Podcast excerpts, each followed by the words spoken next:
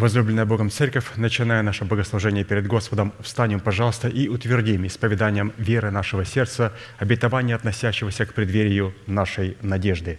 Да воцарится воскресение Христова в наших телах. Аминь. Будем, пожалуйста, вместе петь псалом.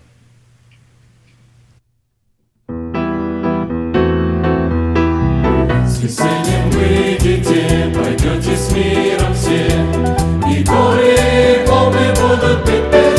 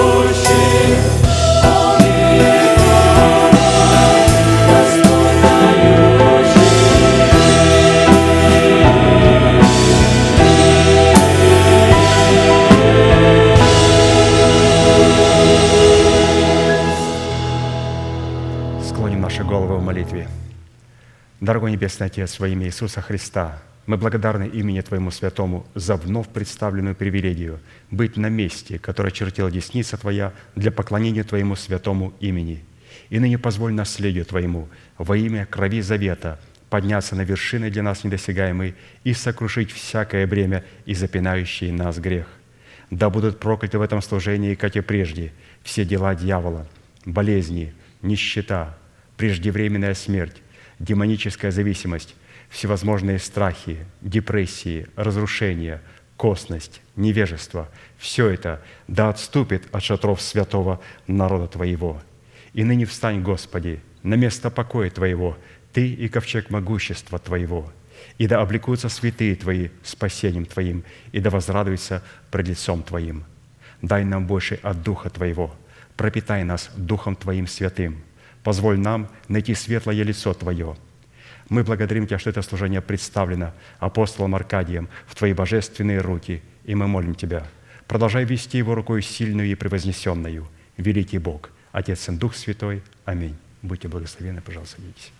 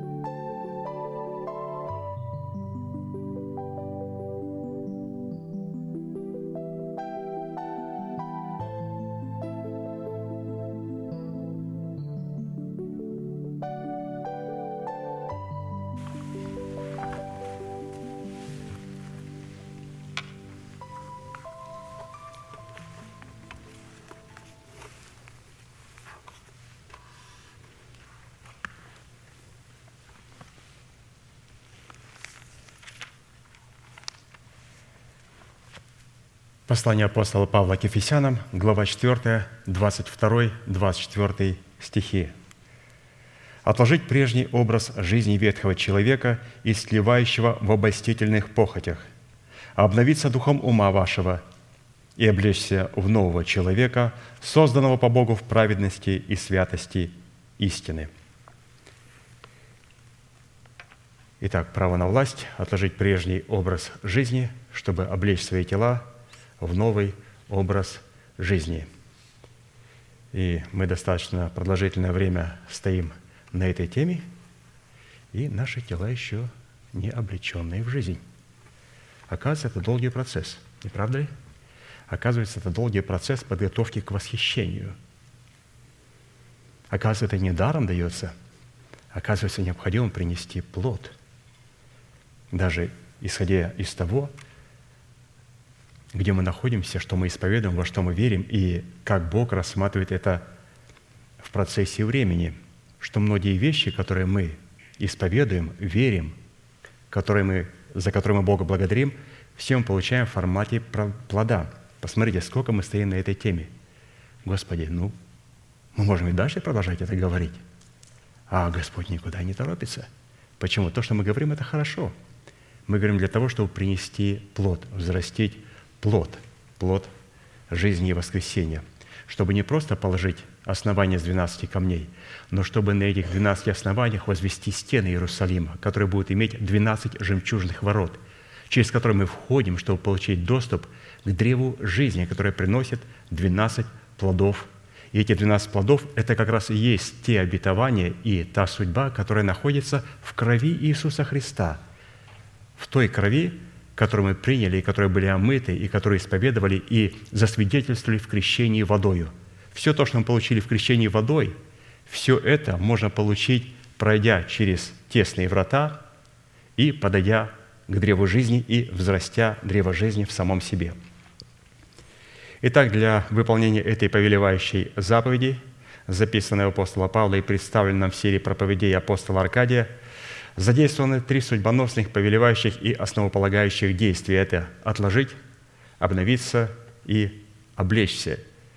И от выполнения этих трех требований будет зависеть совершение нашего спасения, которое дано нам в формате семени, чтобы обрести его в собственность в формате плода правды. Отложить, обновиться и облечься. Еще раз апостол Павел, напомню, сказал, только бы нам и одетыми не оказаться нагими, оказаться голыми. Как так может быть? Одетый человек, и Бог рассматривает его нагим, голым. А это может происходить тогда, когда мы, живя в этом земной хижине, воздыхаем под бременем и в то же самое время не хотим совлечься, но очень хотим облечься в обетование Божие. И мы хотим, чтобы это смертное было поглощено жизнью. И апостол Павел говорит, чтобы это смертное было поглощено жизнью, нам необходимо вначале совлечься, отложить прежний образ жизни, чтобы потом обновить свое мышление, и чтобы только потом облечься в нового человека. И когда мы облечемся в нового человека – и этому обличению себе предшествовало отложить прежний образ жизни ветхого человека, обновление своего мышления духом своего ума, то когда мы облечемся в это воскресенье, то Бог не будет рассматривать нас нагими и голыми. Но если мы не совлеклись, не умерли для своего народа, для дома своего отца и для своих расливающих желаний, но очень понравилось нам это обетование, то с нами произойдет то, что произошло с Саханом. Ему очень понравилось это обетование – и вот последствия. Человека, которому очень понравилось обетование, и который хотел облечься, но прежде не совлекшись с ветхого человека и не обновив своего мышления. Итак, в связи с этим мы остановились на иносказании 17-го псалма Давида, в котором познание и исповедание полномочий, содержащихся в сердце Давида в восьми именах Бога, позволило Давиду возлюбить и призвать достопоклоняемого Господа – а Богу дало основание задействовать полномочия этих возможностей в битве против врагов Давида. И вот Псалом 17, с 1 по 4 стих. «Возлюблю Тебя, Господи, крепость моя, Господь, твердыня моя и прибежище мое, Избавитель мой, Бог мой, скала моя, на Него я уповаю, щит мой, рог спасения моего и убежище мое. Призову достопоклоняемого Господа и от врагов моих спасуйся. Ну, давайте вместе с Давидом провозгласим эти восемь чудных имен Бога. Господи, Ты крепость моя, Господи, Ты твердыня моя, Господи, Ты прибежище мое, Господи, Ты избавитель мой, Господи, Ты скала моя, Господи, Ты щит мой, Господи, Ты рог спасения моего – Господи, Ты убежище мое. Да услышит Господь это исповедание, да соделает нас достойными этих имен и да увековечит их в нашем сердце. Итак, после того, когда мы, возвеличив Слово Божие в своем сердце, облечемся в полномочии имени Бога крепость, и после этого, взвесив себя на весах правды, очистим себя от всякой скверной плоти и духа, возможностями, содержащимися в уделе имени Бога твердыня – только тогда мы получим право во Христе Иисусе на удел, содержащийся в имени Бога прибежища, чтобы приступать к Богу. Итак, имя Бога – прибежище. Господи, Ты – прибежище мое. Имя Бога прибежище использовано в данной молитвенной песне как наследственный удел Сына Божия, в котором и через которого человек может прибегать к Богу, чтобы познавать Бога и быть оплодотворяемым семенем Царства Небесного, содержащего в себе клятвенные обетования Бога. На иврите имя Бога прибежище определяется в Писании как, во-первых, обитель Бога, а также жилище Бога, святилище Бога, неприступный свет, в котором пребывает Бог, место, на котором человек познает Бога, возможность оплодотворяться семенем Царства Небесного на этом месте. Это атмосфера успеха Бога и радости Бога. Это надежда Бога и упование Бога. и на Бога.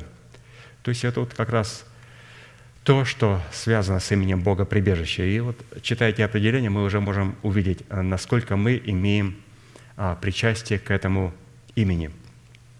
Практически прибежище Бога – это конкретное место, на котором пребывает Бог, в пределах которого мы призваны и можем познавать Бога и оплодотворяться семенем Царства Небесного. Кто скажет, я знаю это место, оно находится в США, в штате Орегон – в городе Портленд. Это полправды. Это полправды. Это нам не дает права прибегать к Богу как прибежище. И располагается это место в трех уникальных измерениях. Во-первых, это место для нас должно находиться на высоте небес. Во-вторых, разумеется, в святилище, которое обуславливается телом Христовым – в лице избранного Богом остатка и также в сердце человека, смиренного и сокрушенного духом и трепещущего перед благовествуемым Словом Бога в устах человека, которого Он облег полномочиями своего отцовства и в устах помощников этого человека. Вот три уникальных измерения, которые позволяют к нам, нам прибегать к Богу. То есть посмотрите, насколько у Бога а, все уникально, у него все пропитано тройственностью. Все пропитано тройственностью. То есть вот он дал нам три божественных глагола – отложить, обновиться и облечься. Для того, чтобы спасти наш дух, спасти нашу смертную душу, и чтобы установить наше тленное тело. Вот он дал три субстанции, три уникальных измерения – небеса, церковь и наш сокрушенный дух. Он дал тройственность крещения, тройственного завета, тройственную волю. И это все говорит об одном – а посему глагол «прибегать к Богу» как к своему прибежищу содержит в себе возможности, дающие человеку способность быть оплодотворяемым семенем обетования, относящегося к преддверию нашей надежды, в плоде которого Бог получит основания вступить в битву за наши тела, чтобы разрушить державу смерти в нашем теле. И, конечно же, здесь хочется сказать людям, которые говорят, да какая разница, в какую церковь ходить? Да нет, большая разница. Дело в том, что всякий раз, когда мы приходим в церковь в нас сеет семя. И я принимаю это семя. Какое оно принесет плод? То есть мы должны принести плод, в плоде которого Бог получит основание вступить в битву за наши тела. Оказывается, Бог будет защищать и вступать в битву за наши тела, за усыновление наших тел, чтобы разрушить полностью державы смерти, которая представлена в нашем необновленном мышлении, в ветхом человеке, который живет в нашем теле. То есть это плацдарм, держава, государства, ада и сатаны в нашем теле. То для этого необходимо нам иметь определенный плод, потому что Бог будет это делать не без нас, Он будет это делать с нами. А если Он будет делать с нами, то Он будет делать через плод, через плод, который был взрощен в нашем духе. Вопрос, а как не взрастить этот плод? Необходимо слышать Слово. Какое Слово? Слово, которое говорит о том, а, что необходимо получить, что в преддверии надежды Господь мог совершить эту великую тайну, чтобы смерть могла поглощена быть жизнью. Церковь должна слышать о Мафусале, прогоняющем смерть. Но ну, в каких, в каких служениях и в церквах вы услышите это? Ну, Бог будет, как здесь красиво написал брат Аркадий, в плоде которого, нашего духа, Бог получит основание вступить в битву за наши тела.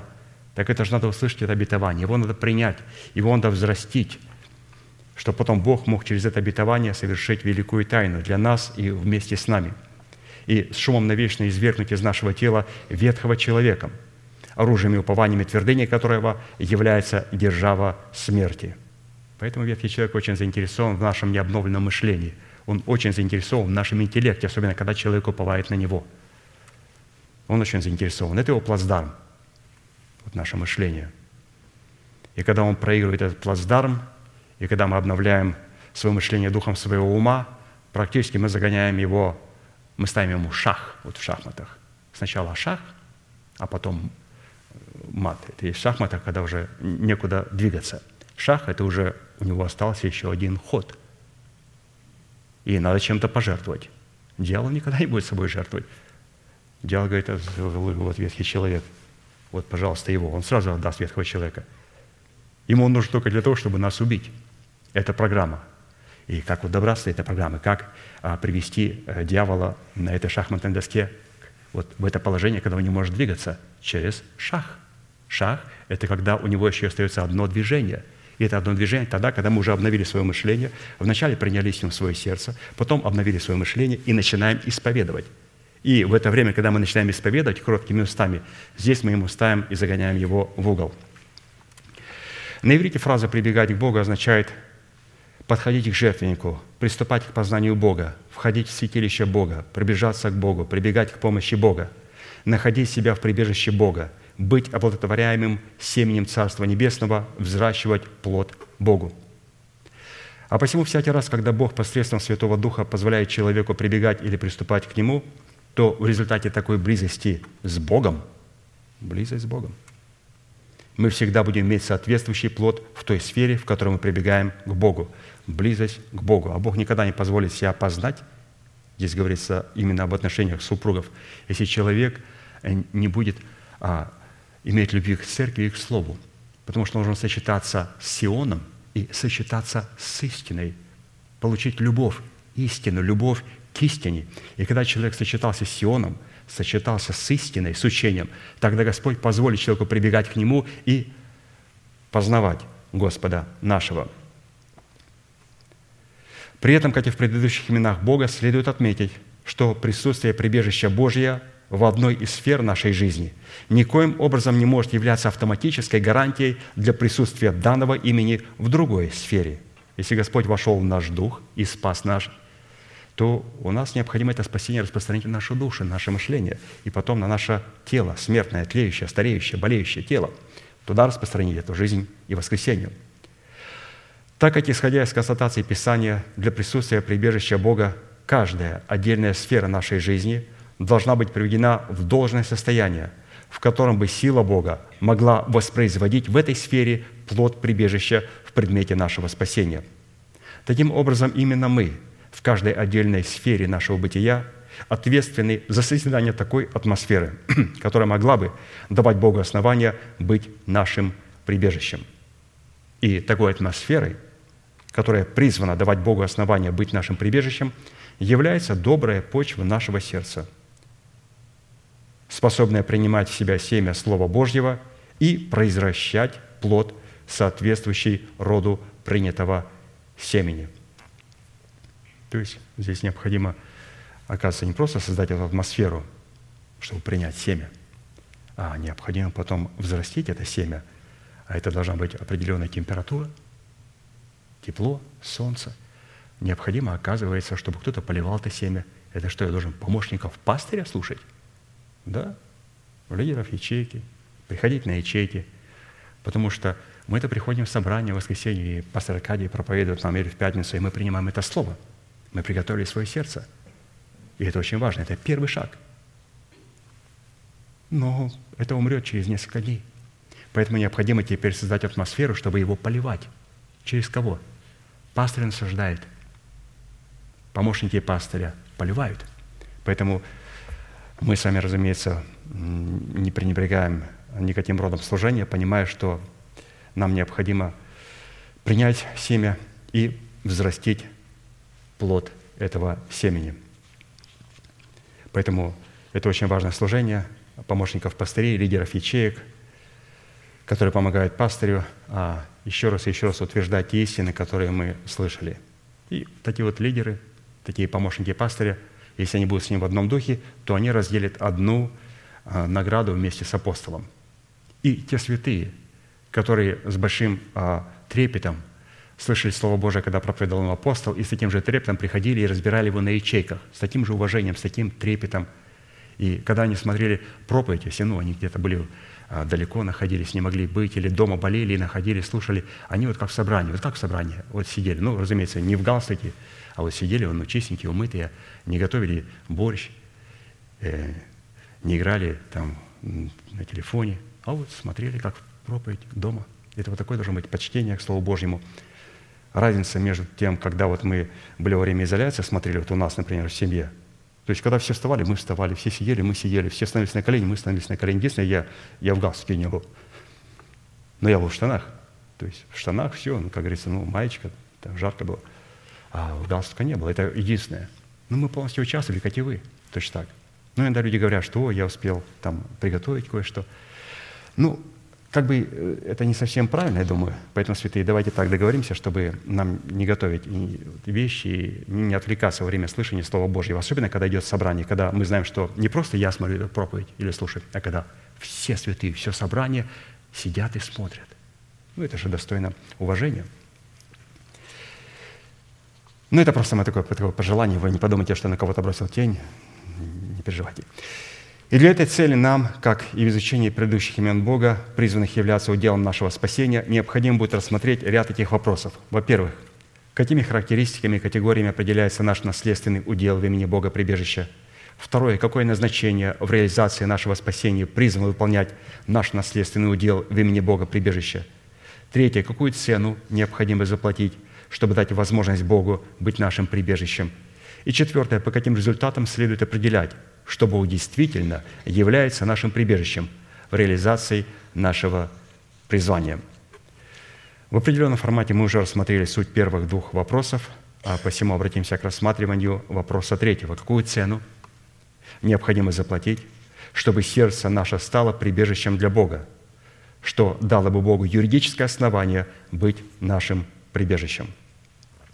И мы с вами рассмотрели а, три цены Первая составляющая цены за право прибегать к Богу состоит в принесении Богу плода правды в имени Сына Мадир Шалал Хаш Бас. Вторая составляющая цены за право прибегать к Богу состоит в исполнении условий, делающих наше сердце прибежищем для Святого Духа, что дает основание Господу Иисусу посадить нас на своем престоле, призванным стать нашим прибежищем. И здесь пастор показал, что он стоит у двери и стучит – и этот стук он выражает в своем голосе, в голосе посланника. И кто услышит этот голос, этот стук и откроет свое сердце, Господь говорит, я приду к нему и буду в вечере с ним, дам ему такие откровения, и, которые дадут ему и облекут его в непорочную радость. И потом такому человеку он говорит, я также позволю сесть со мной на престоле, как и я. Победил и сел с отцом моим на престоле его. То есть все мы будем сидеть на престоле отца – и Христос не сидит на своем престоле. Он говорит, я победил и был постажен на престоле Отца, в Отце. А если кто из вас победит, он сядет со мной на престоле моем. Так подождите, это мы же будем, будем все в Отце? Будем все в Отце. Как бы вы хотели? Вот иногда мы едем и смотрим, там красивейшая радуга. И первая цель, думаю, как бы до нее доехать, как бы прикоснуться к ней, как бы, вот ну далеко она, ну такой переливы, такие красные красивые краски. Думаю, как бы коснуться, вот как в мультфильмах раньше вот люди касались, там бегали по радуге, то хотя бы просто войти в эту радугу. Хочется. На небесах, святые, мы это будем делать. Будем входить прямо в эту радугу. И каждая наша клетка будет полностью радоваться вот этой неземной радостью. Мы будем входить в Бога Отца, в Его атмосферу, в Его присутствие – Третья составляющая цены за право прибегать к Богу является отказ от употребления алкогольных напитков. То есть священники, когда входили в присутствие Бога, им запрещалось употреблять вино и секеру. Но мы с вами священники 24 часа в сутки. 7 дней в неделю и 365 дней, ну это в зависимости высокосный, невысокосный год в году. То есть постоянно. Это о том, что но не нам, не нам пить вино – Четвертая составляющая цены за право прибегать к Богу состоит в наличии покрывала на своей голове. Ну, здесь мы немножко поподробнее поговорим. То есть, как вы видите, здесь нам пастор Аркадий показывает, каким образом священники приходили а, пред лицо Господа во святилище, каким образом они прибегали к Нему. То есть, вот четвертая составляющая. Необходимо иметь покрывало на своей голове. Левитам 10 глава, 6 стих – Аарон, Аарону же и Елиазару и Афамару, сынам его, Моисей сказал, «Голов ваших не обнажайте, и одежд ваших не раздирайте, чтобы вам не умереть и не навести гнева на все общество». Мы уже не раз констатировали, что согласно Писанию само по себе покрывало, покрывающее голову, это всегда признак признания над собою делегированной власти Бога – и такое признание над собой власти рассматривается Богом как присутствие Его славы и Его благолепия на человеке. Исход 28, 40. Сделай и сынам Аароновым головные повязки, сделай им для славы и благолепия». Из всего этого следует, что молитва человека, не признающего над собой делегированной власти Бога и делающего попытку прибегать к Богу, будет блокирована Богом, так как практически именно признание над собой делегированной власти Бога дает нам возможность жить под кровом Всевышнего и покоиться под сенью Всемогущего. Жить под кровом Всевышнего или иметь покрывало на своей голове на языке Нового Завета означает пребывать во Христе – или же быть сокрытым в Боге. То есть, если нас спросят, а что значит во Христе, пребывать во Христе, во Христе? Ну, это жить под Его кровом, быть под Его сенью. Это значит иметь покрывало на своей голове. И они все взаимосвязаны, они все говорят об одном. И чтобы побудить нас, побудить нас постичь необходимость, заключенную в условии иметь покрывало на своей голове, чтобы прибегать к Богу, вспомним некоторые моменты из Писания, которые засвидетельствуют нам о том, что мы будем иметь, пребывая во Христе. Что мы будем иметь, пребывая во Христе. А пребывать во Христе возможно только тогда, когда у нас есть покрывало на нашей голове, что нам позволяет жить под кровом Всевышнего и находиться под Его сенью – то есть признание власти делегированной или же человека, облеченного полномочиями отцовства Бога, оно нам позволяет находиться во Христе. И теперь давайте мы приведем 10 составляющих, в которых нам пастырь покажет, каким образом проверить себя, пребываем ли мы под кровом Всевышнего по Всемогущего, или же конкретно, если покрывало Божие на нашей голове, или его нету. Итак, первое – Пребывая во Христе, мы будем освобождены от всякого осуждения, исходящего от закона греха и смерти. Римлянам 8, 1, 2. Итак, нет ныне никакого осуждения тем, которые во Христе Иисусе. То есть, обратите внимание, все места будут говорить «во Христе», то есть внутри Его, в Нем. То есть люди, которые имеют покрывало, им нет никакого осуждения, потому что они во Христе Иисусе, потому что закон Духа жизни во Христе Иисусе освободил меня от закона греха и смерти. Таким людям нету осуждения. Почему нет осуждения? Потому что эти люди омываются в медном умывальнике. Это люди, которые судят сами себя. И Писание говорит, если бы мы судили сами себя, то были бы судимы. Будучи судимы, наказываемся от Бога, чтобы не быть осужденными с миром. Поэтому первая составляющая говорит, что мы не будем осужденные, потому что мы находимся во Христе Иисусе. И нахождение в Иисусе Христе определяется нашей способностью умываться в медном жертвеннике. То есть судить себя, не другого, а себя с позиции Священного Писания, чтобы не осужденным быть с этим миром. Ну вот, кстати, вот о медном а, умывальнике мы поговорим в нашей пятой составляющей. Вот сейчас мы расставляем, э, рассматриваем четвертую составляющую цены за право прибегать к Богу, которая, выражаясь в покрывальной своей голове. А вот пятая будет, сегодня мы ее тоже коснемся, пройдем. Это наша способность прибегать к Богу, чтобы умываться в медном умывальнике. Но все-таки здесь говорится, что когда мы имеем покрывало, прибегаем к Богу, находимся в Боге, то у нас не будет по отношению к нам никакого осуждения. Почему? Потому что мы судим себя на основании того слова, которое мы слышим. А это возможно только тогда, когда у нас есть покрывало. Поэтому все, давайте вот приводим эти параллели все, что такое значит пребывать во Христе, и мы сразу будем определять, а, покрыта ли моя голова а, вот этим покрывалом, как у священника, который является признаком славы и благолепия. Второе. Пребывая во Христе, мы будем обладателями премудрости, праведности, освящения и искупления. 1 Коринфянам, 1 глава, 30-31 стих. «От Него и вы во Христе Иисусе, который сделался для нас премудростью от Бога, праведностью и освящением и искуплением, чтобы было, как написано, хвалящийся хвались Господом». То вот мы будем хвалиться Господом. Хвалиться Господом, который стал для нас премудростью, праведностью, освящением и искуплением.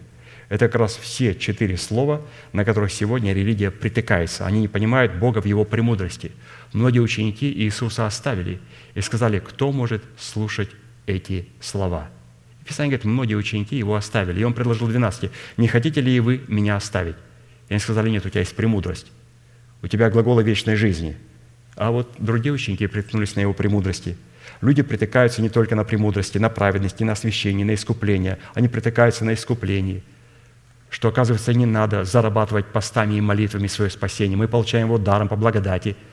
А потом, вроде бы они это приняли и обрадовались. И пастор им снова портит настроение, говорит, а теперь должны творить дела правды. Ну что такое? Я получил оправдание даром, за дармак все дали. Я наконец-то понял, что все оказывается даром. Что? Небеса даром. Да, даром. Ну, потом Господь говорит, необходимо принести плод, потому что когда мы получаем что-то даром, мы получаем в формате семени, и потом необходимо принести плод. Необходима праведность.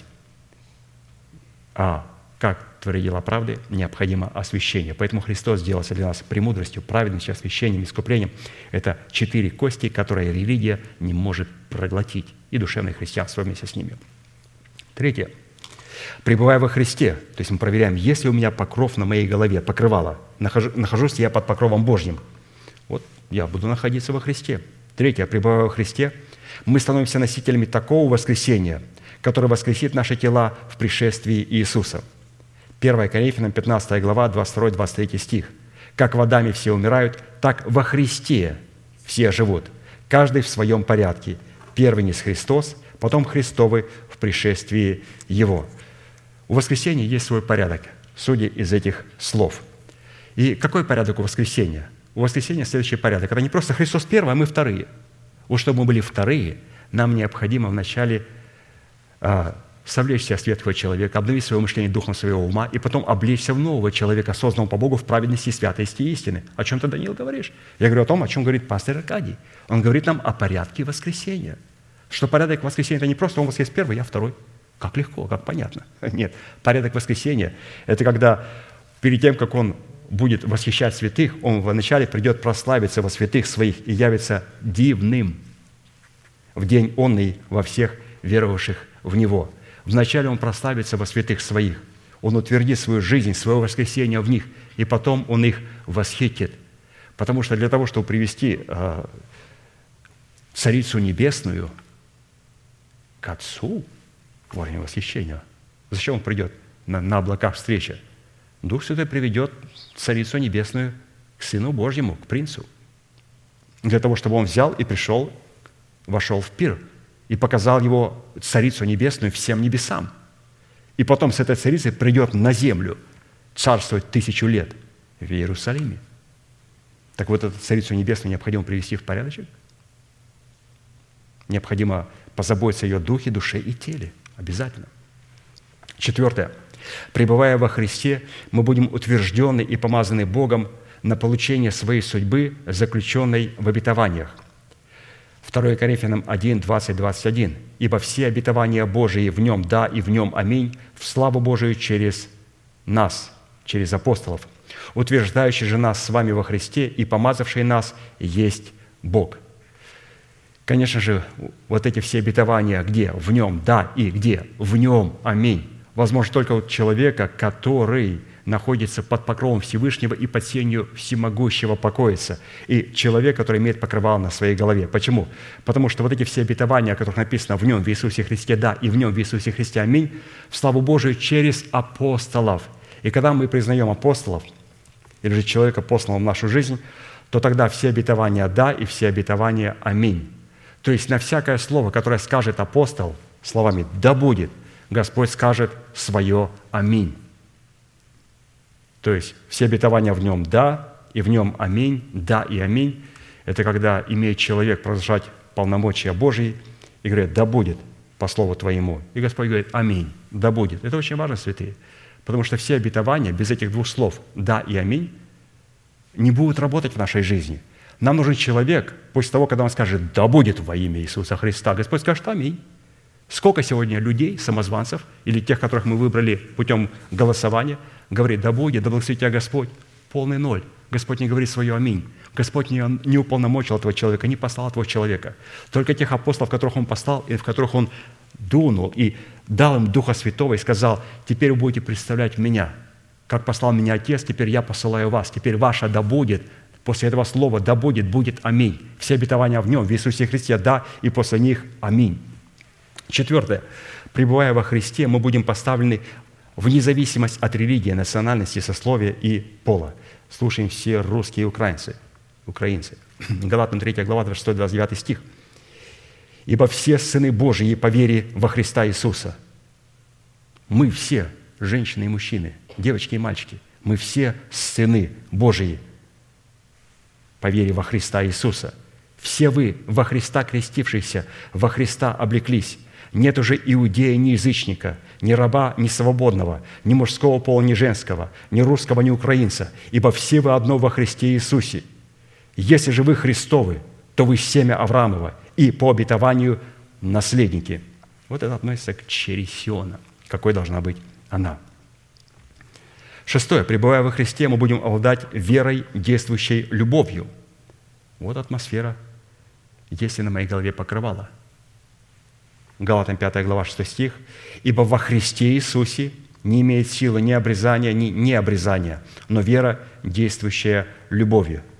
А те люди, которые не приняли этой любви, истины, то они не будут иметь спасения. Так и Писание говорит, что не приняли любви истины для своего спасения. Здесь не говорится о том, что вера, действующая любовью, о какой-то толерантной любви. Здесь говорится о любви к истине, не приняли любви истины для своего спасения, а мы приняли любовь к истине для своего спасения. Поэтому определить спасенного человека, насколько он сработает с Богом и утверждает свое спасение в Боге, элементарно. Поговорите с ним, любит ли он истину, любит ли он человека, через которого Господь ему дает истину – он приходит в эту церковь, потому что в этой церкви есть его собутыльники, его друзья, с теми, с кем он ходит на рыбалку, на охоту или же а, по магазинам. Или же все-таки он приходит в эту церковь, потому что здесь есть истина, и он пришел в эту церковь и заплатил всеми своими друзьями, всем своим родами, всем своим кланам. И сидит один и думает, Боже мой, я зернышко в этом мешке. Ну, Господь, я люблю Твою истину, потому что то, что я слышу здесь, я нигде этого не слышал. Я готов быть как зернышко может быть, здесь нету, не найдешь, собутыльников не найдешь, никто не пьет здесь не курит. Все ведут здоровый образ жизни. Господь, я на этом месте и хочу освящаться и посвящать себя Тебе. Это о чем говорит? Человек имеет на своей э, голове покрывало. Это говорит о том, что он находится под покровом Божьим, под сенью всемогущего, и он пребывает во Христе. Седьмое. Пребывая во Христе, мы будем гонимы за свое благочестие. 2 Тимофея 3, 12 да и все желающие жить благочестиво во Христе Иисусе будут гонимы». И в чем заключается это благочестие? Писание говорит, великое благочестие тайна, Бог явился во плоти. Когда люди будут слышать учение Иисуса Христа, пришедшего во плоти, за это учение будут гонимы.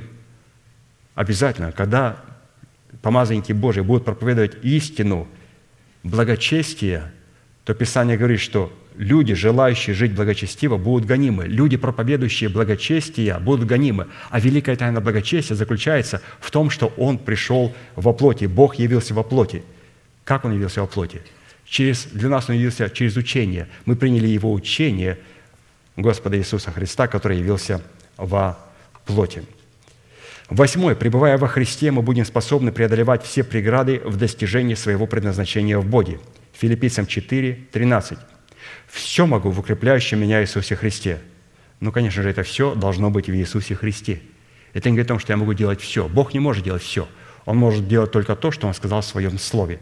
Также и мы, когда мы говорим, что Господь все могу в укрепляющем меня Иисусе Христе, это только то, что Бог позволил мне в Своем Слове, которое Он предоставил мне.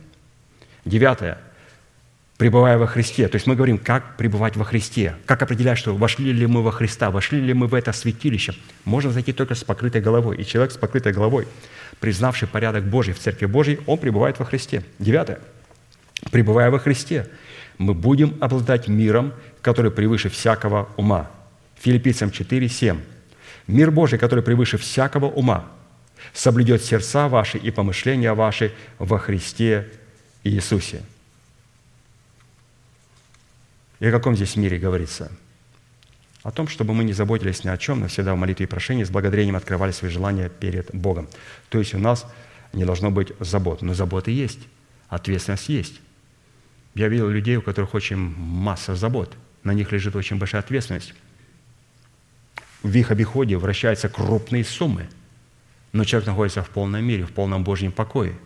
У него все находится в полном порядке. Заботится ли он?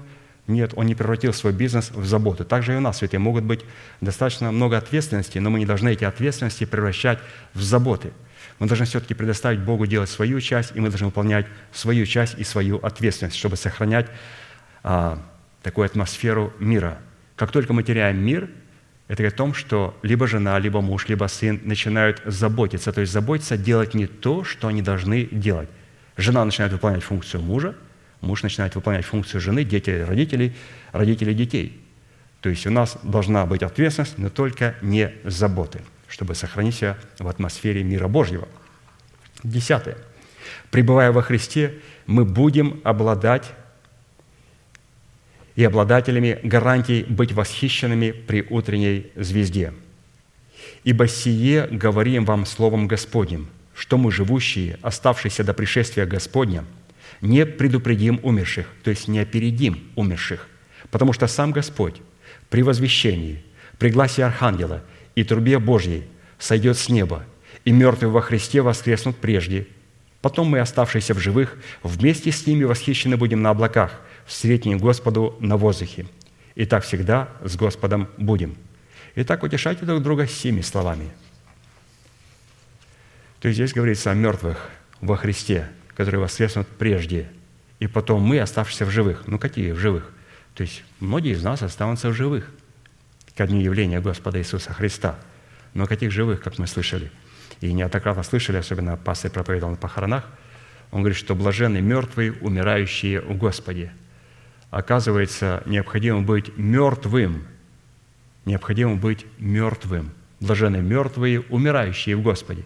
Вот если человек был мертвый по отношению к своему народу, к дому своего отца, к своим расслевающим желаниям, то если он умрет, то он умирает в Господе.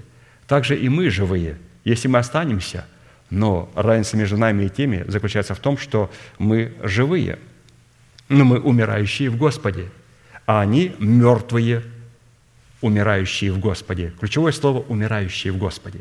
То есть там есть для чего умереть. Поэтому если мы живые, но мы умирающие в Господе, умерли для своего народа, для дома своего отца для своих собственных желаний, то это говорит о том, что мы вместе с теми мертвыми, которые также умерли в смерти Господа Иисуса Христа, будем восхищены Господу. Ну, вот этих вот 10 постановлений, которые говорят нам о том, что мы пребываем во Христе Иисусе. А пребывать во Христе Иисусе может тот, кто находится под его кровом, покровом Всевышнего и под сенью Всемогущего. А это тот человек, который имеет на своей голове покрывало, то есть признание делегированной власти. Этот человек находится и пребывает во Христе. Вот такая интересная четвертая цена. Хорошо, переходим к пятой. Пятая составляющая цены за право прибегать к Богу состоит в омовении своего тела водою. Это, опять же, говорится к священникам. То есть здесь, а, обратите внимание, с именем Бога «прибежище», «Господи, Ты прибежище мое», соработают только священники, то есть люди, которые входят в присутствие к Богу. Аллах сказал Моисею, ты сам говоришь с Богом. Когда мы увидели гром, молнии, шум, то и повеление, что даже если животное прикоснется, проходил мимо и прикоснулся к горе, то моментально поразить его стрелой – он говорит, вот с таким Богом Моисей говори сам. И Моисей входил в эту среду и пребывал в этой среде. А что он там испытывал? Представьте, что можно испытывать человеку, который находился там 40 дней, а ни хлеба не ел, ни воды не пил. Это что он ощущал? Мучения? Да никаких мучений. Он испытывал полный восторг. Он соединился с Богом. И в этом соединении полностью забыл, что, оказывается, он уже 40 а, дней ничего не ел и не пил. Это как надо увлечь человека – это что надо показать человеку, чтобы он забыл, что надо покушать. У нас там булькнуло в животе, и мы так, все, сирена, сирена, умираю с голоду. Так, надо уже что-то там попить, покушать. Но Моисей не так. Как ты можешь услышать бурчание в животе, когда вокруг молнии не землетрясения? Ну ладно, давайте оставим эту шутку в сторону. Исход 30.20. Когда они, священники, должны входить в скинию собрания, пусть они омываются водою, чтобы им не умереть. Или когда должны приступать к жертвеннику для служения, для жертвоприношения Господу. Итак, что мы здесь подчеркнули? Для того, чтобы входить в скинию собрания, необходимо омываться водою из медного умывальника.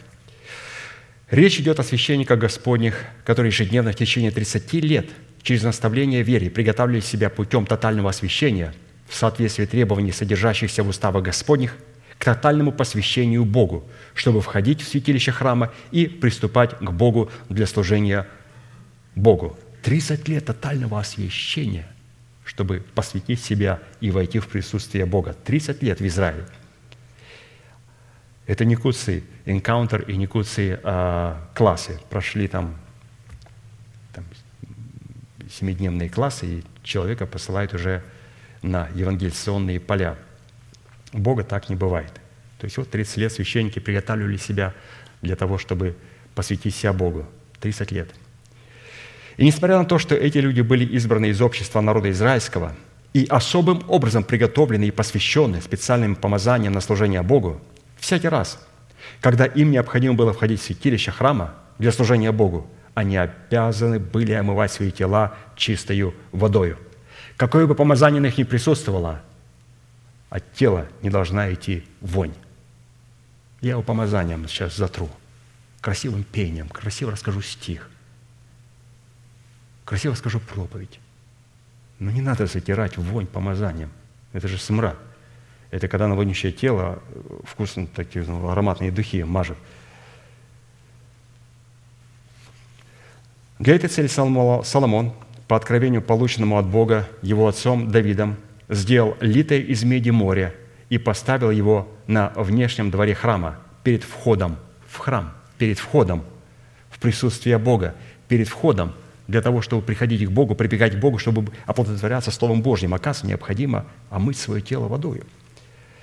Гаванитяне, жители хананской земли, добровольно отдавшие себя в рабство израильтянам, были посвящены Иисусом Навином быть вечными рабами Дома Господня – чтобы рубить дрова для жертвенника Господня и носить воду для медного моря и десяти медных умывальниц для, для омовения жертвоприношений. То есть не только медное море, большое медное море, которое включало в себя 2000 бат, а также вот были 10 медных умывальниц, в которых было по 400 бат, но в которых обрабатывали а, жертвенных животных и вот внутренности их – большое медное море для человека, а вот 10 умывальниц – это для того, чтобы работать с жертвами. То есть у нас, оказывается, не только медное море, где омываем себя. Оказывается, когда мы начинаем молиться, молиться, молимся перед Господом, то у меня сразу начинает работать 10 умывальниц. Я работаю с внутренностями животного. Я начинаю думать, обдумывать слова, какие сказать Господу. Не просто то, что мне придет в голову и выпалить.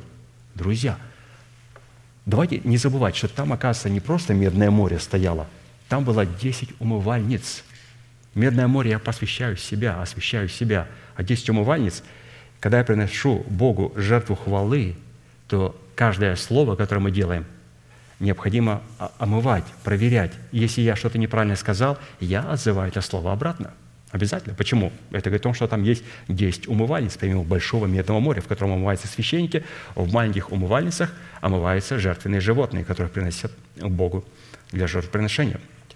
И для того, чтобы священники могли войти в святилище, они всякий раз должны были снимать с себя обыденные одежды и омывать свои тела в водах Медного моря, и затем облачаться в священные одежды, состоящие из священной нательной льняной ткани и верхнего хитона, которые хранились в специальных комнатах храма. И если гаванитяне были посвящены, чтобы рубить дрова для медного жертвенника всесожжений и носить воду для медного моря – то для устроения, для устроения Медного моря Соломон по откровению от Бога призвал специального человека, который владел способностью, искусством и умением выделать всякие вещи из меди. И этим человеком был Хирам из Тира. Это не царь Хирам, царь Тирский, а это другой человек. Это человек, который работал с медью. Это был художник – Поэтому это очень уникально, что, например, как у нас у славян есть имя Владимир. Вот Владимира может быть президент. И также Владимира может быть ну, простой брат в нашем служении. Также и Хирам. То есть есть царь Хирамский, то есть вот, а вот, вот здесь вот Хирам, царь Тирский. А вот здесь вот а, есть вот Хирам а, из Тира. Давайте прочитаем. Третье царство, 7 глава, 13-26 стих. И послал царь Соломон и взял из Тира Хирама. То есть мы этого читали о том, что Хирам, царь Тирский, прислал, царь прислал а, царю а, своих послов. Вместе с ними прислал дерево для того, чтобы царь мог строить храм Божий, то здесь мы видим о том, что а, Соломон должен был взять из Тира Хирама, сына одной вдовы, из колена Нефалимова. О, мама у него еврейка, а отец его, тирянин, был медник, финикиец, полуеврей. Взять этого Хирама из Тира, полуеврея, ну, по маме, значит, законченный еврей. Он владел способностью, искусством и умением выделывать всякие вещи из меди. И пришел к царю Соломону и производил у него всякие работы. И сделал лито из меди море от края его до края его. Десять локтей, совсем круглое, вышиной в пять локтей, и снурок в тридцать локтей обнимал его кругом. Подобие огурцов под краями его окружали его по десяти на локоть, окружали море со всех сторон в два ряда. Подобие огурцов были вылиты с ним одним литьем – то есть это истины, которые должны осматриваться как единый монолит, их нельзя отделять друг от друга. Оно стояло на 12 валах. Три глядели к северу, три глядели к западу, три глядели к югу и три глядели к востоку. Море лежало на них, и зады их были обращены внутрь под него. Толщиною оно было в ладонь, и края его, сделанные подобно краям чаши, походили на распустившуюся лилию. Оно вмещало две тысячи батов. Вот такое интересное описание. Итак, чтобы наследовать свой наследственный удел в имени Бога прибежища и получить юридическое право приступать к Богу, необходимо, чтобы не только наше сердце, но и наша душа и наше тело стало прибежищем для Бога. И одно из составляющих условия является омовение своего тела в медном море чистою водою – и в связи с этим нам необходимо будет ответить на ряд таких вопросов. Чем в нашем трехмерном естестве призвано являться Медное море? Кем в нашем трехмерном естестве является Хирам, призванный сделать Медное море? Чем является в нашем трехмерном естестве чистая вода, заполняющая Медное море? И кем является в нашем трехмерном естестве гаванитяне, носящие воду из Медного моря? Итак, вопрос первый – чем в нашей сущности призвано являться Медное море, в водах которого мы могли бы омывать свое тело, чтобы иметь юридическое право во Христе Иисусе прибегать к Богу. Сам материал, с которого устроялось Медное море, символизирует в Писании такой род судопроизводства, в котором человек получает способность судить самого себя, то есть это медь, в соответствии требований законодательства Божия, то есть по Писанию. Суди себя, но только по Писанию – если в сердце человека не будет устроено медное море, воды его суда не смогут являться правдой Бога. Амос 5, 24. «Пусть как вода течет суд, и правда, как сильный поток». То есть вот эти слова, что вода течет как суд, и правда, как сильный поток, это только а, тот человек, который устроил себе вот это медное море, и в котором есть воды суда – вода течет как суд, и правда как сильный поток. Именно устроение нашего сердца в Медное море обращает воды нашего суда в исповедание нашего упования на Слово Божье, сильным потоком правды, текущей жизнь вечную. А посему образ Медного моря с чистою водою – это образ нашей совести, очищенной от мертвых дел – краплением крови Иисуса Христа, в которой запечатлено начальствующее учение Христова, помазанное силой Святого Духа в достоинстве чистой воды. Вот, пожалуйста, вас спросят, чем является Медное море в вашем естестве с чистой водой? Это образ нашей совести, очищенной от мертвых дел. Но на этом не заканчивается. Также на нем должно быть запечатлено начальствующее учение Христова, то есть туда же должно быть помещено как мы прочитали, 2000 бат воды. То есть 2000 батов – это достаточно была объемная а, емкость, в которой омывались священники.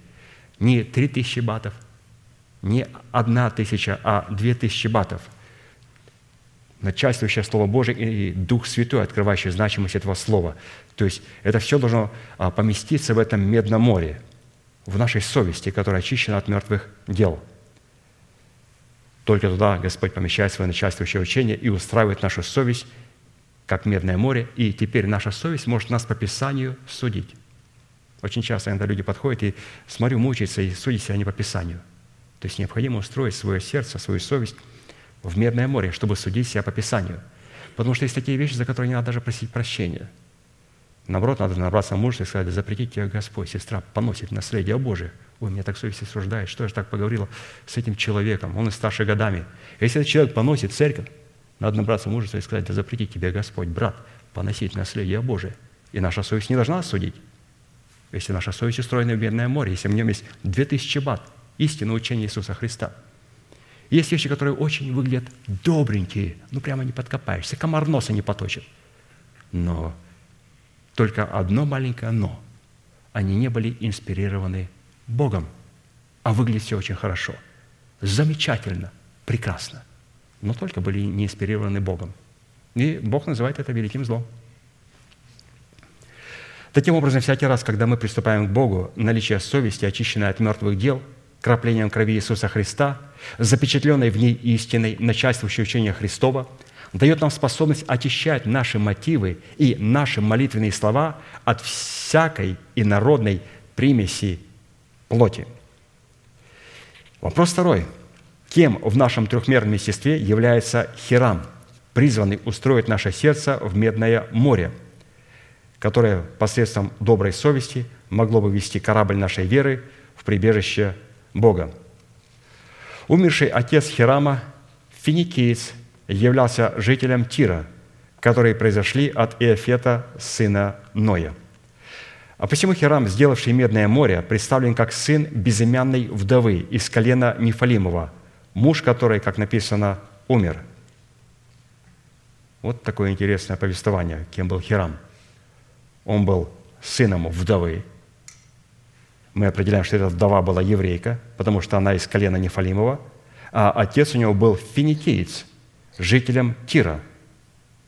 И он происходил от Иофета, то есть это представительство души в нашем естестве. И он находился в смерти. И вот вдова имела у себя сына Хирама и назвала его вот как вот царя Тирского, таким именем возвышенным. Нам известно, что на иврите имя Нефалим, вот откуда происходила вдова из колена Нефалимова. Нефалим означает «борец».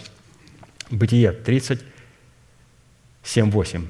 «И еще зачала и родила Валла, служанка Рахилина, другого сына Якова, и сказала Рахиль, «Борьбою сильною боролась я с сестрой моей и превозмогла, и нарекла ему имя Нефалим, то есть борец».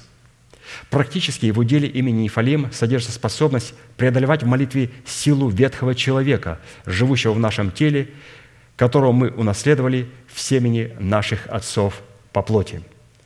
А вот когда Моисей благословлял, он о Нефалиме сказал следующие слова, что Нефалим насыщен благословением и исполнен благословение Господа, море и юг во владении его. Вот посмотрите, Господь отдал ему море и юг во владении его. А потом его сын или же вот вдовы из э, колена Нефалимова, устроял Медное море. А Господь уже в Моисее благословил святые целое колено Нефалимова и благословил его, благословил его море и юг во владении его. Господь наперед видел, что из колена Нефалимова будет Хирам, и этот Хирам должен нести в себе откровение, он должен устроить Медное море. И он благословил Нефалима – через Нефалима благословил а, женщину, которая была и происходила от этого колена. И потом от нее, разумеется, в братья вместе с финикийцем, они вот родили Хирама. Давайте читать дальше. Под вдовой из колена Нефалимова следует рассматривать как образ жены невесты Агнца, так и образ души человека, имеющий органическое причастие к телу Христову – которая законом умерла в смерти Господа Иисуса для закона, чтобы жить для умершего и воскресшего Господа в плоде своего сына Хирама. То есть почему она безымянная? Потому что у этой персонажа, вдова из колена Нефалимова, которая родила а, Хирама, то есть у нее очень много составляющих в ее имени, очень много. Посмотрите, она и жена, и невеста Агнца. Она также образ души человека, который а, является органической причастностью к Церкви Христовой. Это все, как, как много оказывается имен. Это не просто безымянное. Здесь Господь хотел показать, у нее столько много имен, что они разлиты по всему Священному Писанию. Вот кто такая вдова из колена Нефалимова. Римлянам 7, 1, 4. Прочитаем немножко об этой вдове. «Разве вы не знаете, братья, ибо говорю знающим закон, что закон имеет власть над человеком, пока он жив? Замужняя женщина привязана законом к живому мужу. А если умрет муж, она освобождается от закона замужества. Посему, если при живом муже выйдет за другого, называется прелюбодейцей. Если же умрет муж, она свободна от закона и не будет прелюбодейцей, выйдя за другого мужа. Так и вы, братья мои, умерли для закона телом Христовым, чтобы принадлежать другому, воскресшему из мертвых, да приносим плод Богу. Несмотря на то, что у Хирама был отец Тирянин, Хирам образно представлен семенем жены, которая призвана судом и правдою в устроении медного жертвенника и других немаловажных медных предметов храма поразить древнего змея в голову. То есть семя – это все-таки семя жены – то есть у него был отец Тирянин, финикийц, но Господь рассматривал все-таки семенем жены. А жена, для того, чтобы у нее было семя, и назывался он семенем жены, необходимо, чтобы она стала вдовой. Чтобы она стала вдовой. То есть семя жены – это только тогда, когда наша душа находится в статусе вдовы. Тогда у нее вот есть семя, и вот есть этот херам, который будет производить работы и созидать это медное море и другие принадлежности из меди. То есть он был мастер по меди. То есть судить себя на основании написанного Слова Божьего. Это очень важно, святые, потому что мы себя иногда обвиняем неправильно. А где надо обличать себя, обвинять себя, мы начинаем себя хвалить и хвалить друг друга. Это о чем говорит? О чем, о чем говорит святый? Это о том, что у нас нет херам. Почему нет херам? Потому что а, для того, чтобы был херам, и для того, чтобы Соломон мог позвать его на работу, необходимо, чтобы была вдова – чтобы наша душа стала вдовою. Образ Хирама, уже говорим непосредственно об этом художнике, это симбиоз, то есть соединение. Симбиоз – это соединение душевного с духовным, уникальный симбиоз.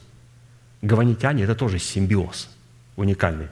Хирам – это симбиоз, в котором представлено взаимодействие ума Христова в лице вдовы из колена Нефалимова с разумной сферой нашей души – в лице отца Хирама. Хирам – это симбиоз.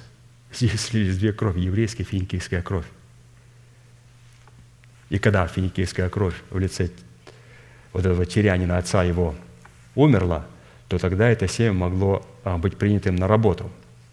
Поэтому Хирам – это симбиоз, соединение ума Христова с разумной сферой нашей души. На иврите имя Хирам означает «высоко превознесенный путем благородного происхождения. Дело в том, что город Тир, в котором родился Хирам, был устроен на вершинах неприступных скал, скалистых гор. И практически этот смысл как раз и заключен в имени Тира, то есть город Тир, то есть находящийся на скалах. Так как на иврите это имя означает Тир, то есть высокая скала или высокая гора, возвышающаяся над другими горами – стоящая во главе окружающих ее гор. В Писании под такими скалистыми горами всегда представлен образ обетований, который является нашим предназначением, нашей судьбой, нашим призванием и уделом нашего неисследимого наследия во Христе Иисусе, которое мы призваны наследовать в плоде нашего Духа в воскресении Христовом. Таким образом, именно посредством плода своего Духа в достоинстве Хирама – представляющая в нашем трехмерном естестве симбиоз, соединение ума Христова, сотрудничество с разумной сферой нашей души, мы призваны устроить медное море, чтобы обладать способностью судить или же взвешивать самого себя на весах правды. Вот интересный плод, херам, симбиоз. В нашем трехмерном естестве, где он находится? Покажите симбиоз. Сотрудничество ума Христова с разумной сферой нашей души. Вот эти две составляющие необходимы для того, чтобы у нас был херам. Если а, между этими двумя составляющими не произойдет сочетание и не родится херам, потому что херам рождается вот только когда здесь есть истина, ум Христов, учение Христова, которое я получил в формате благовествуемого слова и поместил туда. И чтобы это учение пришло сюда, обновляя свое мышление духом своего ума, вот это очень важное действие, где рождается симбиоз, херам. И как только рождается херам, Господь позволяет нам устроить этому хераму в нас медное море – и поместить туда учение Господа Иисуса Христа, пришедшего в плоть, чтобы мы могли омываться в согласии предписаний Господа. 1 Коринфянам 2, 12, 16. «Но мы приняли не духа мира сего, а духа от Бога, дабы знать дарованное нам от Бога, что и возвещаем не от человеческой мудрости изученными словами, но изученными от Духа Святого, соображая духовное с духовным» то есть соображая духовное Слово Божие с Духом Святым. Душевный человек не принимает того, что от Духа, потому что он почитает это безумием.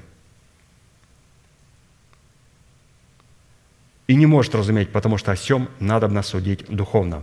Но духовный, вот это слово «духовный», это симбиоз, это как раз херам, судит о всем. То есть Господь а, через Соломона доверил ему самую важную субстанцию сделать мод, мед, а, медное море, но духовный судит о всем, а о нем судить никто не может. Ибо кто познал ум Господень, чтобы мог судить его? А мы имеем ум Христов.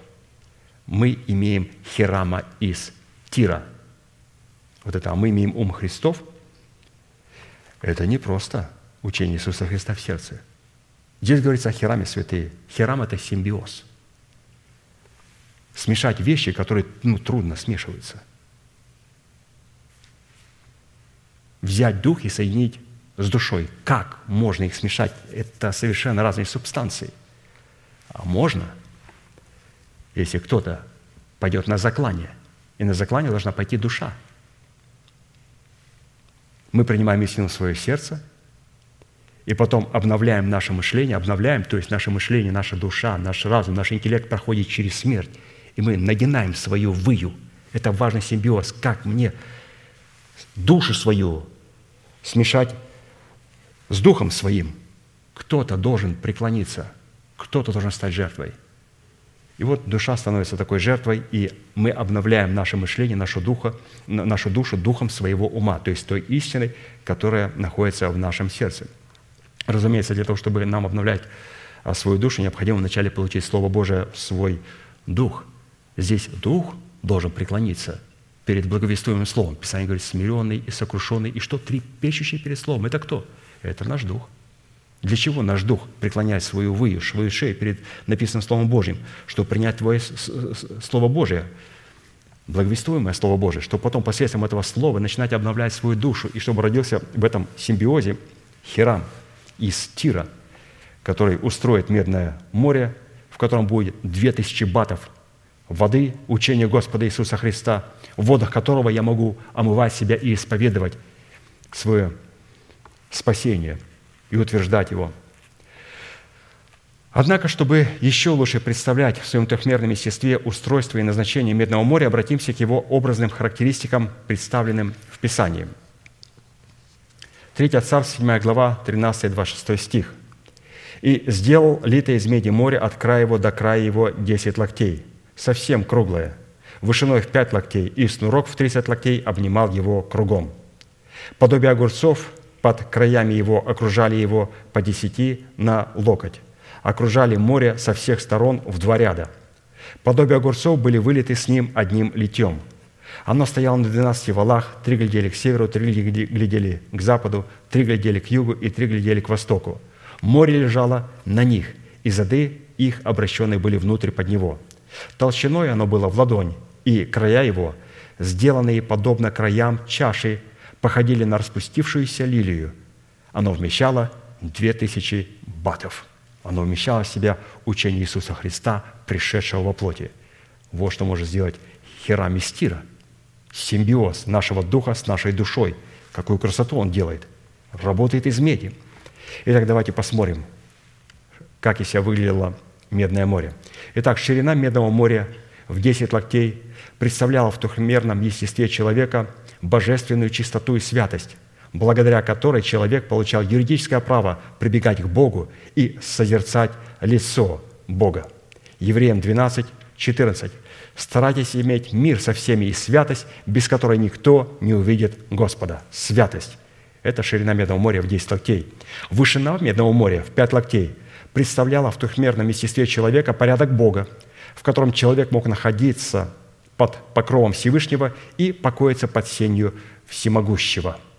То есть пять локтей. Мы с вами говорили в четвертой составляющей, что именно имея на себе признание пятигранного служения, позволяет нам входить в присутствие Божие и находиться во Христе. Форма круглого медного моря в храме нашего тела представляла образ владычества Слова Божьего, которым человек призван был владычествовать над собою, точно так, как Бог восседал над кругом земли, владычествует над ней посредством своего слова. Исайя 40, 22. Он есть тот, который восседает над кругом земли. Друзья, это говорится о нашем естестве. Это когда мы устроим внутри себя вот это круглое медное море, вот это и есть как раз тот круг, над которым Господь восседает. И не просто мы устроили это медное море, а заполнили его и поместили туда 2000 батов воды, то есть учение Иисуса Христа. Вот это и есть тот круг, над которым восседает Господь. Это круг земли. Окружность Медного моря, составляющая 30 локтей, в храме человеческого тела – это образ, указывающий на священнодействие, в котором человек посредством тотального освящения в течение 30 лет получил юридическое право на тотальное посвящение. То есть Иисус, начиная свое служение, Писание говорит, был лет 30. И все, кто приступал на служение из сынов Каафовых, они должны были достигать 30 лет. Сыны Каафовы – это те, которые приходили прямо в присутствие Бога, во святая святых, перед Богом. И вообще, до 30 лет нельзя было подходить к Богу, приступать к служению. Поэтому, если мы с вами сыны Каафовы и приступаем к Богу, прибегаем к Нему, то мы должны понимать, что вот эти 30 лет – это а, освящение, которое позволяет нам потом посвятить себя Богу. А вот подобие огурцов – под краями окружности Медного моря, окружавшей его по десяти на локоть, со всех сторон в два ряда, составляли по 300 огурцов в каждом ряду. Это двойное свидетельство, что данный человек ходит перед Богом посредством истины, пребывающей в его сердце, в достоинстве Тумима и Святого Духа, открывающего истину в сердце в достоинстве Урима. 300 огурцов. То есть, как мы пришли к 300, это на один локоть 10 огурцов. А Медное море было 30 локтей по окружности. Если нам взять по 10 локтей, то у нас 30 локтей. По 10 огурцов на 30 локтей, то у нас получается 300 локтей. Давайте посмотрим. 300 огурцов. Благодарю вас. Давайте посмотрим, где встречается а, вот это 300. Двойное свидетельство – Бытие 5, 22, 24. «И ходил Енох перед Богом по рождении Мафусала 300 лет, и родил сыновей и дочерей. Всех же дней Еноха было 365 лет, и ходил Енох перед Богом, и не стало его, потому что Бог взял его». В послании к евреям написано, что перед тем, как он получил, э, был восхищен, он получил свидетельство, что угодил Богу. Получил свидетельство – и это не просто свидетельство, это должно быть двойное свидетельство.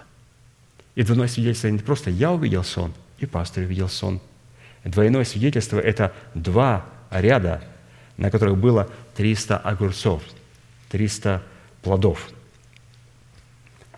что нам позволяет ходить перед Богом в достоинстве Тумима и Святого Духа, открывающего истину в сердце в достоинстве Урима. То есть вот это двойное свидетельство. То есть двойное свидетельство – это не кто-то увидел сон о ком-то.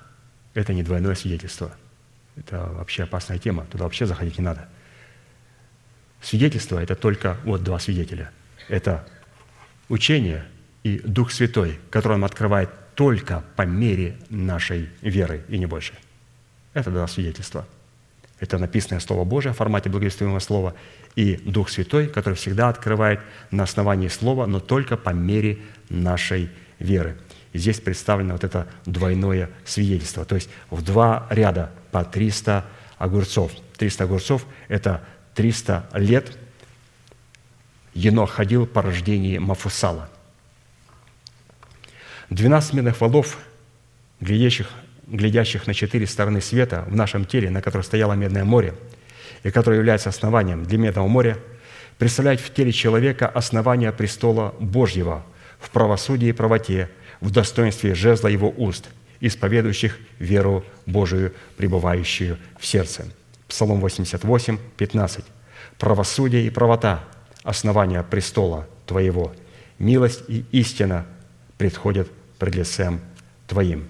Вот, пожалуйста, эти 12 медных валов представляют для нас вот это вот основание престола Божьего. Правда и правота, правосудие и правота. Толщина Медного моря в ладонь представляет в храме нашего тела правое священное действие, в котором человек очищает свое перстное тело перед Господом, чтобы оно было приготовлено для изменения в тело небесное. Левитам 14, 15, 18. «И возьмет священник из лога елея и польет на левую свою ладонь, и омочит священник правый перст свой в елей, который на левой ладони его, и покропит, покропит елеем с перста своего семь раз перед лицом Господа. Оставшийся же елей, который на ладони его, возложит священник на, кравы, на край правого уха очищаемого, на большой палец правой руки его и на большой палец правой ноги его, на места, где кровь жертвы повинности. А остальной елей, который на ладони, священник возложит он на голову очищаемого, и очистит его священник перед лицом Господа. Вот, пожалуйста, где встречается ладонь. То есть Господь использует ладонь для того, чтобы помазать ухо, руку и ногу. И потом все то, что останется, Он помажет и возложит на голову. Писание говорит, что наблюдай за ногой твою, когда идешь в Дом Божий, и будь готов более к слушанию, нежели к жертвоприношению, ибо они не думают, что худо делают. То есть в этом месте Священное Писание – Господь благословляет нашу ногу, потому что Он благословил наше ухо к слышанию, и Он благословил нас на правильное действие. На правильное действие. То есть здесь помазывается, когда мы приходим на собрание, наше ухо, потому что мы приходим, чтобы слышать Слово Божие, нашу ногу, потому что мы приготовимся на принятие Слова Божия, которое Господь будет нам говорить, и нашу руку, потому что у нас будет правильное действие, то есть слышать Слово Божие и повиноваться услышанному Слову Божьему – и Писание говорит, что когда у нас три субстанции будут помазаны, наше ухо, наша рука и наша нога, или же правое ухо, палец правой руки и палец правой ноги, только потом все то, что останется, Господь помазывает меня и возлагает этот елей на мою голову. И только теперь я говорю, Боже мой, как же так? Я же никогда не, не знал, что а, это было написано. Оказывается, пастор говорил об этих двух свидетельствах – еще в 12 году, а он писал эту книгу еще в молодости, что, оказывается, это двойное свидетельство, это Амафусалии, который ходил, все это говорилось тогда. Почему тогда я не понимал? Ну, тогда мы не понимали. Сегодня мы понимаем это более а, хорошо и более правильно, потому что Господь открывает по мере нашей веры. Хорошо, святые. Ну, там также есть вопрос третий, чем является чистая вода в нашем трехмерном естестве. Вот эта вода, которая наполняла Медное море, если вкратце сказать, то это наша способность держаться исповедания, упования неуклонно. То есть исповедовать Слово Божие, которое находится в нашем сердце. А вот кем являются гаванитяне в храме нашего тела, которые рубят дрова для медного жертвенника и носят чистую воду – для него, то это, опять же, симбиоз, симбиоз, который подразумевает разумную сферу нашей души, которая отдает члены нашего тела в рабы праведности. Потому что мы не сможем отдать свое тело в рабы праведности, если у нас не будет вот этих гаванитян, этой души.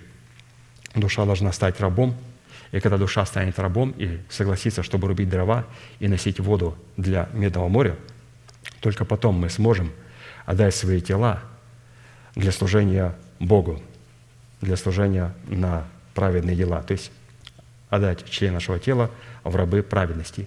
Мы этого не сможем сделать без гаванитян.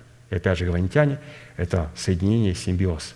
Симбиоз – это соединение духа с душой. Или же, когда Господь позволяет нашей душе служить туда, куда входят только священники. Вот представьте, израильтянам нельзя было входить, а гаванитяне входили туда, куда могли входить священники. То есть Господь хочет спасти нашу душу. И это только через симбиоз, соединение. И мы увидели а, вот в хераме из тира, медник, медник из тира – это симбиоз, соединение, где наша душа облекалась в статус вдовы, что позволило ей обновить свое мышление духом своего ума, позволило сотворить этот симбиоз, чтобы устроить это медное море. И также гаванитяне – это тоже очень важная составляющая, без которых мы не сможем взять а, власть над пятью царствующими окружающих Гавон. Мы видим, что ради гаванитян Господь дал победу Иисусу Навину, и Он одержал полную победу над этими пяти чувствами, пяти царями, которые решили все-таки уничтожить гаванитян за то, что они заключили а, союз с, Изра... союз с Израилем. То есть это говорит о том, что ветхий человек, ему очень не нравится симбиоз, когда наша душа каким-то непонятным для него образом соединяется с Духом. А это возможно, святые. И за это мы будем сейчас благодарить Бога, что мы имеем такую возможность обновлять свою душу духом своего ума и благодарить за то слово, которое мы сегодня слышали. Будьте благословены в вашей молитве, будем молиться. Дорогой Небесный Отец, во имя Иисуса Христа, мы благодарим Тебя за великую привилегию находиться на этом месте, которое очертила десница Твоя для поклонения Твоему святому имени. Мы благодарим Тебя, что Ты на этом месте положил память имени Своему. Мы благодарим Тебя, что на этом месте Ты неоднократно давал нам победу. Ты на этом месте неоднократно поднимал нас и воскрешал нас. Ты на этом месте, Господь, давал нам прозрение. Ты на этом месте освобождал нас от проказы, от болезни – ты на этом месте позволил нам получить способность слышать Слово Божие и принимать Твое Слово Божие. И мы сегодня, Господь, имеем великую привилегию наблюдать за своей ногою, для того, чтобы Твой божественный лей коснулся правого пальца нашей правой ноги и большого пальца правой руки и нашего правого уха. И Твое, Господь, Слово сегодня, Твой Илей Божественный коснулся его – и мы, Господь, превознеси Слово Твое превыше всякого имени Твоего. И мы молим Тебя, Господь, чтобы также этот елей мог почить и на нашей голове. Мы благодарим Тебя, Господь, за ту истину, которую мы слышали. Мы получили способность, Господь, в Иисусе Христе, который стал для нас прибежищем, в Нем прибегать к Тебе и смиряться и сокрушаться перед Твоим святым лицом, перед Твоим Словом – и научились, Господь, трепетать перед Твоим Словом, для того, чтобы Твое Слово стало достоянием нашего сердца, нашего духа. И мы молим Тебя, Господь, чтобы сегодня Ты получил полномочия восседать над кругом земли. Позволь нам сегодня ту истину, которую мы слышали, ту истину, которую мы вспоминали, и ту истину, которую мы сегодня утверждаем в молитве, сделать ее достоинством нашей души – а для этого, Господь, наша душа, как и наш дух, смиряется перед Твоим Словом. И мы делаем, Господь, решение сегодня пребывать в Иисусе Христе. И мы благодарим Тебя, что, Господь, в Иисусе Христе сегодня Ты разрушил всякие преграды. Не только между рабом и свободным, но также разрушил преграду, Господь, между духом и душой – и Ты позволил, Господь, сегодня нам обновить свою душу, свое мышление духом нашего ума, для того, чтобы, Господь, мы смогли сегодня с позиции совести, очищенной от мертвых дел, превознести Твое святое имя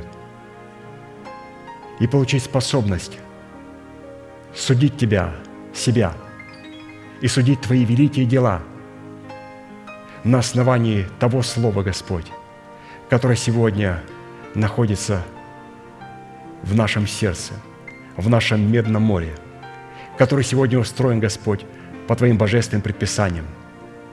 Мы благодарим Тебя, Господь, за его широту, за эти десять локтей, за эту святость, Господь, без которой никто, Ты сказал, не увидит Господа. Мы благодарим Тебя, Господь, за эти пять локтей высоты, через которые, Господь, мы позволяем Тебе благословить всю субстанцию нашего тела, наш дух, нашу душу и наше тело. И чтобы Твой елей мог коснуться нас и почивать на нашей голове.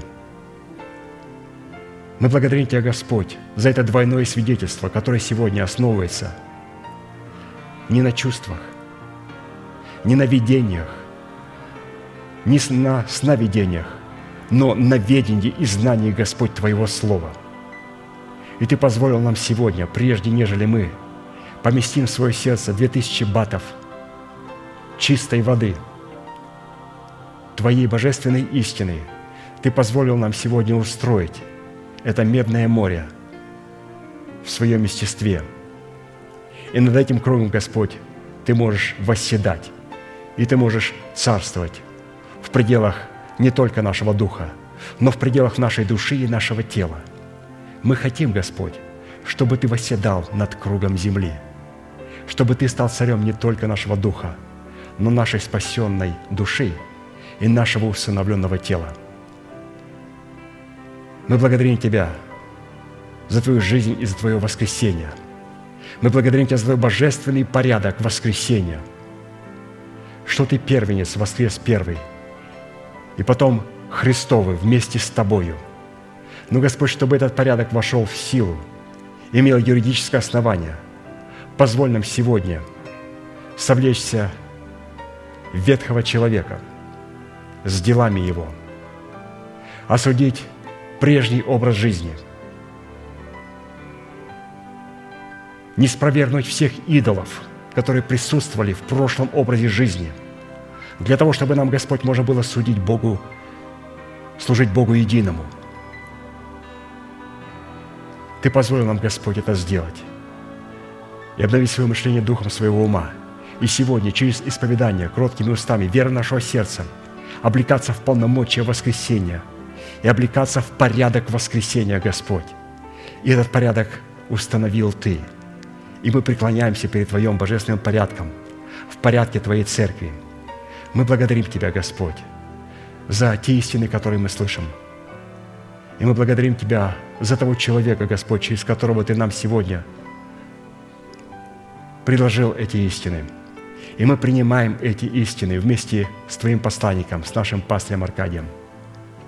Мы молим Тебя, Господь, чтобы Твоя милость благо поспешила в исцелении его тела. Мы благодарим Тебя, Господь, за твердость Его Духа. Ты сказал, что твердым Духе живет в совершенном мире. И мы сегодня, Господь, хотим распространить и призвать Твою милость на основании Твоего Слова, также и для Его тела, чтобы Он продолжал служить своим Духом в служении Слова, чтобы открыть тайну, Господь, благовествования Христова – тайну благочестия. Ты сказал, что все, желающие жить благочестиво, будут гонимы. И они будут гонимы, Господь, не только религией душевными людьми. Ты также, Господь, сам будешь помещать человека в горнило, для того, чтобы мы могли выйти из этого горнила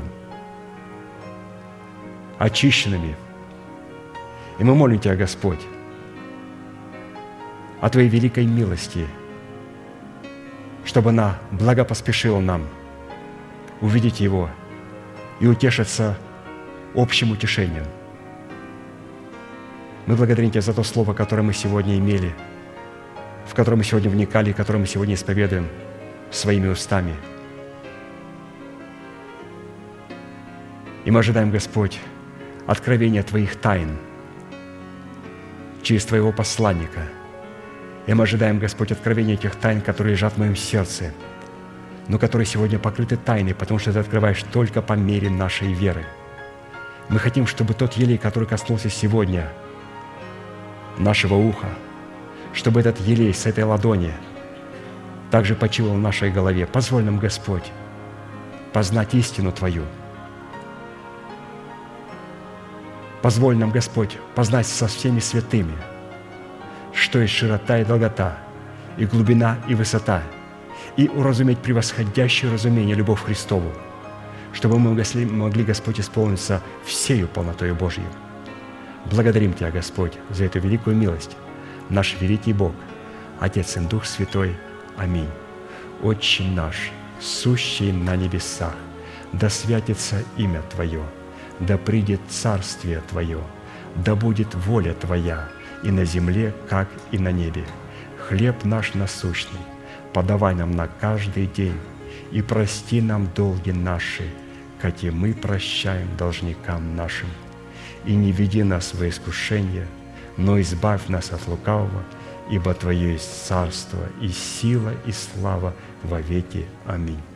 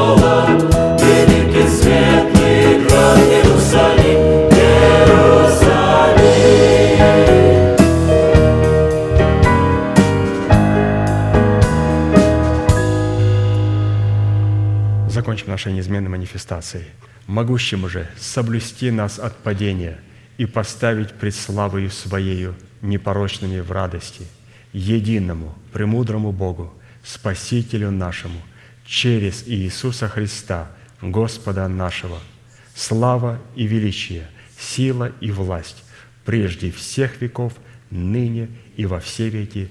Аминь. Ну, святые, будьте благословены в вашем пути в жилищах ваших. Следующее собрание будет происходить сегодня с 10 до 12, молитва бдения, а также воскресенье с 10 до 12, утренняя молитва и общая молитва с 12 часов. Все, будьте благословены. Благодарю вас.